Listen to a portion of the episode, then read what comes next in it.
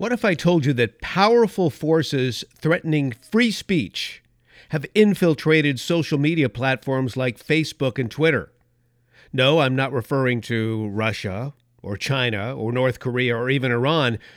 These threats are lurking in the darkness of the Silicon Valley, and they're being employed by liberals in the Silicon Valley. It's an attempt to marginalize and silence conservative voices, including mine. Welcome, everyone, to Hidden Headlines Faith, Family, Freedom. I'm Brian Sussman, and the threat that I'm talking about is being employed via something known as shadow banning. Shadow banning. You've probably heard this term used before.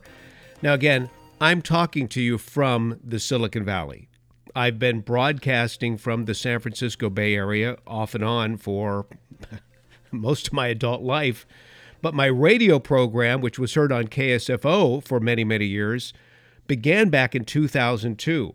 And I've always told you exactly what I'm thinking. In fact, one of my taglines on my radio show was saying what you're thinking and affirming how you feel. And then, of course, I've also been known as having the tagline right thinking from the left coast. And I've always put it out there, and as such, there are liberals in the San Francisco Bay Area who have come to, well, can I just say it? Hate me. And so I believe, and I'm going to share with you why I believe this to be true. I believe that since 2009, both on Twitter and on Facebook, I've been marginalized. I've been silenced. I've been shadow banned. So, we're going to talk about this in this edition of Hidden Headlines. It really shouldn't come as any big surprise that Silicon Valley has its own content police. I mean, when you when you come in contact with the people in the Silicon Valley, they are very, very liberal. They despise any oppositional thought.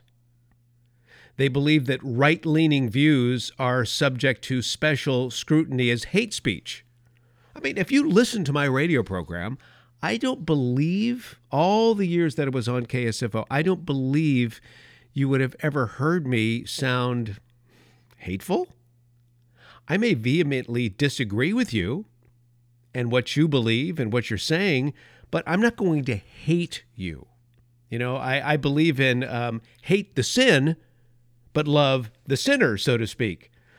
But nonetheless, the left sees those of us who see the world through a conservative lens as being filled with hate. In fact, just to prove my point, there was a time when a bunch of Facebook employees formed an online group called FBers for Political Diversity, Facebookers for Political Diversity.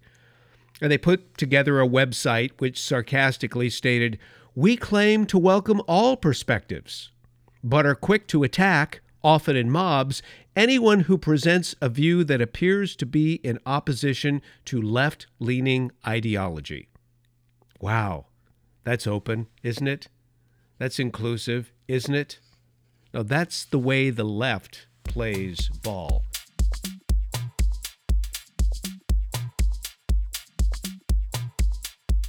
Shadow banning Let's begin with shadow banning. I turn to Wikipedia, oftentimes, admittedly, not the best reference. I have oftentimes referred to Wikipedia as Wickedpedia. But in this particular case, I think because it is a product of the Silicon Valley, let's go to their definition of shadow banning. Quote, the act of blocking a user or their content from an online community such that it will not be readily apparent to the user that they have been banned. That's shadow banning. So, in other words, they make you feel as if you're participating in the social media platform when in fact you've been banned, shadow banned. Now, it's interesting because back in 2018, Donald Trump said Twitter is shadow banning prominent Republicans. And of course, anything that Donald Trump says to the left is a lie or outrageous or stupid or whatever. But one of the many ways to deal with problematic users is shadow banning. The term originates from a time where internet communities, and this is going back, what we'd be talking probably early 2000s, 1990s, early 2000s, when internet communities existed in individual and isolated web forums. So rather than outright ban a user, there would be a forum moderator who would shadow ban them. So the person who was shadow banned could read posts of other people and even make their own post as usual, but no one in the community would see their posts or even know that they tried to say something. That's called shadow banning. it's it's amazing. if I wanted to get foul and angry, I certainly could because that is such chicken bleep. I'm just that is so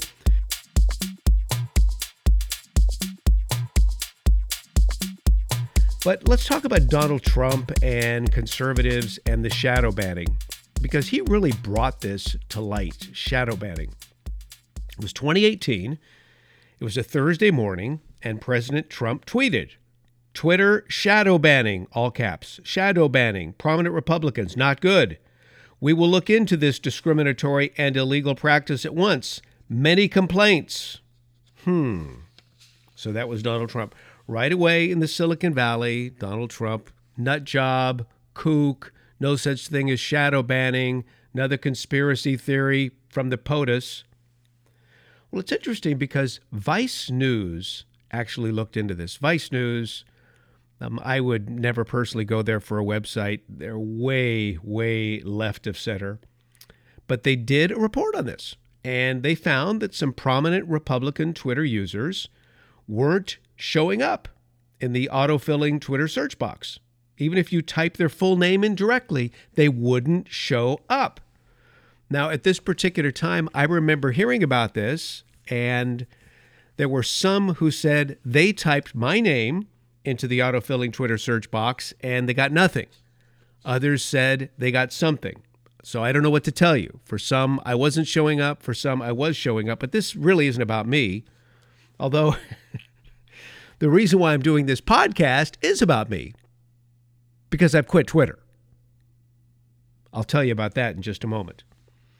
But in the meantime, these Republican Twitter users still appeared in search results, just not in the auto populating drop down menu. It's interesting because search results for including the Republican Party's chair, McDaniels, Ronna McDaniel, and several Republican Congress members, and even a spokesperson for Donald Trump Jr., all didn't show up. I mean, these are prominent. I, I'm a talk show host out on the left coast, but these are prominent Republicans. They weren't showing up. So once Twitter was finally busted on this, uh, they they fixed the issue. At the time, Twitter's head of product, a guy named I think you pronounce it Kevin, but because perhaps he's edgy or was raised by hippies, um, it's K A Y V O N. Perhaps pronounced Kevin or maybe Kayvon. I don't know. Last name is Beykpour. Offered an explanation of what happened through his own Twitter account. And his explanation, I guess, tells us Twitter doesn't do shadow bans ever and the search issues in question with these Republicans were unintentional. Oh, yes, unintentional.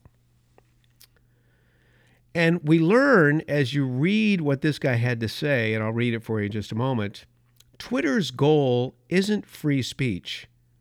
Twitter's goal is what they call healthy public conversation. Healthy public conversation. So here's the tweet from this Kevin Beykpour. In May, we started using behavioral signals and machine learning to reproduce people's ability to detract from healthy public conversation on Twitter. Healthy public conversation.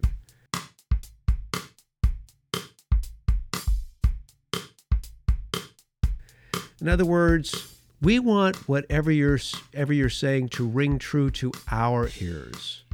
We want you to say things that don't ruffle our feathers. We don't want you to say anything that we might find controversial or challenge our way of thinking or our, our ideology, etc.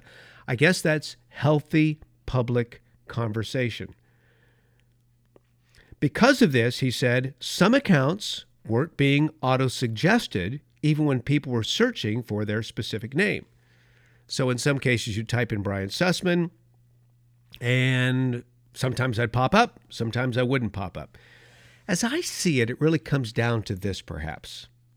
Some free speech is more free than others.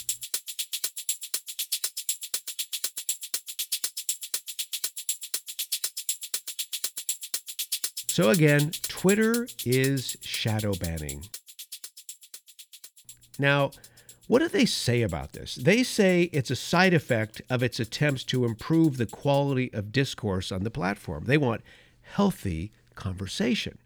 So if some feel as if they're being banned or shadow banned, it really is just a side effect to improve the quality of the discourse.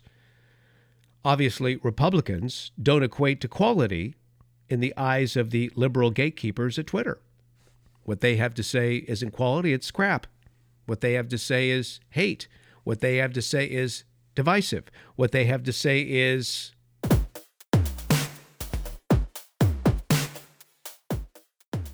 So you understand how it works in the Silicon Valley. It's our way or the highway. It's interesting because even Vice News admits that there are certain people who aren't shadow banned. Those people are Democrats. Isn't it interesting? The notion that social media companies would suppress certain political points of view, this should concern every American, but we've got millions and millions of people, especially an entire generation, who have been led to believe that it's all about healthy public conversation. A Twitter spokesperson actually told Vice News, quote, "We're aware that some accounts are not automatically populating in our search box and shipping a change and we are shipping a change to address this." Uh, it's also interesting that this spokesperson told Vice News, I would emphasize that our technology is based on account behavior not the content of the tweets. So this is all slick language, devil speak. Because again, we have an entire generation that's being led to believe that behavior, and by the way, behavior is, is according to the dictionary, is the manner of conducting oneself. The manner of conducting oneself includes verbal expression. So what they're saying is your behavior, your behavior is being judged, not your content. Boy, you'd have to be some kind of devilish attorney to figure out what that means. But the bottom line is they're saying behavior is not free speech. At the end of the day, that's what they're saying. Behavior is not free speech. Now, conservatives have been claiming for years that big tech companies are censoring voices on the right. 2018, once again, you had uh, Donald Trump speaking out, and because he spoke out, suddenly this became a part of our, well, for the first time we heard about shadow banning. And the Republican led House Judiciary Committee had two hearings on the subject, and they brought in representatives from uh, Twitter and Google and Facebook. And there was a mild grilling by these conservative lawmakers. And it, of course, went nowhere. I didn't even think any of these uh, big wigs from Twitter, Google, or Facebook had to take um, and swear an oath before they testified. But remember this it's, it's interesting because Diamond and Silk, they're the two hilarious outrageous stars of social media, black women, Diamond and Silk. They argued that Facebook had been intentionally diminishing the reach of their content. And, and I'm going to address Facebook in just a moment because I would definitely agree. But I remember the response from Democrats, especially on that committee, because Diamond and Silk were brought into that committee to testify. And Democrats in the committee rolled their eyes. There's Diamond and Silk rolling their eyes. Top ranking Democrat Jerrold Nadler called the idea of big tech censorship a hoax and quote a tired narrative of imagined victimhood. That's what they do. That they if they don't like what you have to say, they call it a hoax. If they don't like what you had they ha- you have to say in this particular case, you are a victim. So I guess I'm a big time victim. Let me go to my Twitter feed. These are my last tweets. And I'll tell you why I decided that these would be my last tweets. I started Twitter in 2009. What was going on in 2009? Well, I had just taken the reins of the KSFO morning show. So I'm the only conservative morning show host in San Francisco. The only other conservative on the air in San Francisco was Michael Savage. As a conservative host in San Francisco, I now had a platform to share my views with a super large audience. Before taking the helm of the morning show, I had an evening show which had uh, very good ratings, but just not as large of an audience because it was an evening show from 6 to 8 p.m. Now I was on from 5 a.m. to 9 a.m. 2009 was also the time at which my book, Climategate, a veteran meteorologist exposes the global warming scam came became published. Uh, that that book was introduced on Shan, Sean Hannity's TV show, and as such, it rocketed to number one overnight, a national bestseller. My very very first book. And of course, it bothered liberals to no end in the city of San Francisco because for years prior to going on, on the radio, I was a TV meteorologist and a very popular one at that. So now the popular TV meteorologist who everybody loves suddenly has a book out saying that global warming is not occurring. Oh, the fangs were out. That was about, again, the very same time the book was published, I became a member of Twitter. I joined Twitter. I joined Facebook at the same time as well. So right away, I go online with Twitter. I have 5,000 followers, followers almost overnight. 5,000 followers. That was 10 years ago. Make that 11 years ago because that was 2009. It's 2020. To this day, I barely have over 6,000. How in the world? Now, now, come on, folks. I'm not. I'm not saying I am worthy of many more followers. I'm just saying I'm in San Francisco. I have a top rated morning radio show, which is one of the most streamed shows in the United States of America. I have one book and then another book, Eco Tyranny How the Left's Green Agenda Will Dismantle America. I have these two books, both bestsellers, and all I have are 6,000 Twitter followers. That makes no sense at all. And it's pretty much just as pathetic on the Facebook side as well. So here are my tweets, January 8th. Quote, These are my last tweets, part one. Twitter exists to make money for its founders and shareholders and to shape the culture of the world. As such, they employ a tool to marginalize problematic users' influence. It's called shadow banning. Next tweet. Twitter is based in San Francisco. My radio career and the books I've written pulling the rug out from under the climate change kooks were all birthed in ultra liberal San Francisco. I am convinced I was shadow banned by Twitter in 2009, as I will explain. Third tweet. For what it's worth, Wikipedia's definition is an especially good one the act of blocking a user or their content from an online community such that it will not be readily apparent to the user that they have been banned. Fourth tweet. I joined Twitter in 2009. In no time, I had over 5,000 followers. Ten years later, I barely have 6,000. Such puny growth makes no sense. Could it be someone at the Twitter headquarters here in San Francisco doesn't like my message? Fifth tweet. Over the years, I've been contacted by Twitter employees who say my suspicions are spot on, but I realize the snakes in the Twitter nest will never allow any of this to be known. Last tweet. Hashtag Twitter is evil. Hashtag Twitter is liberal. Hashtag Twitter sucks. Hashtag Twitter is greedy. Hashtag no free speech. Hashtag MAGA. Hashtag get right with God. Hashtag liberalism is a mental disorder, and I'm done. That's it. I'm done with Twitter. Here's a question Why would anyone at Twitter or Facebook dislike or even hate me so much? Could it be because of the things I was saying about a certain Barack Obama back in 2008 and 2009 regarding his place of birth? Ooh, you can't go there, can you? Well, I did on a regular basis, and I had guests uh, from all quarters. I had guests from Kenya come on the program. I had guests from Hawaii who knew him as a youngster come on the program, and others. Perhaps that could also be a reason why people at Facebook, Twitter knew who I was and wanted to put the clamps down on my reach on their platform. Now, I'm going to tell you something else here about Facebook that you probably didn't know.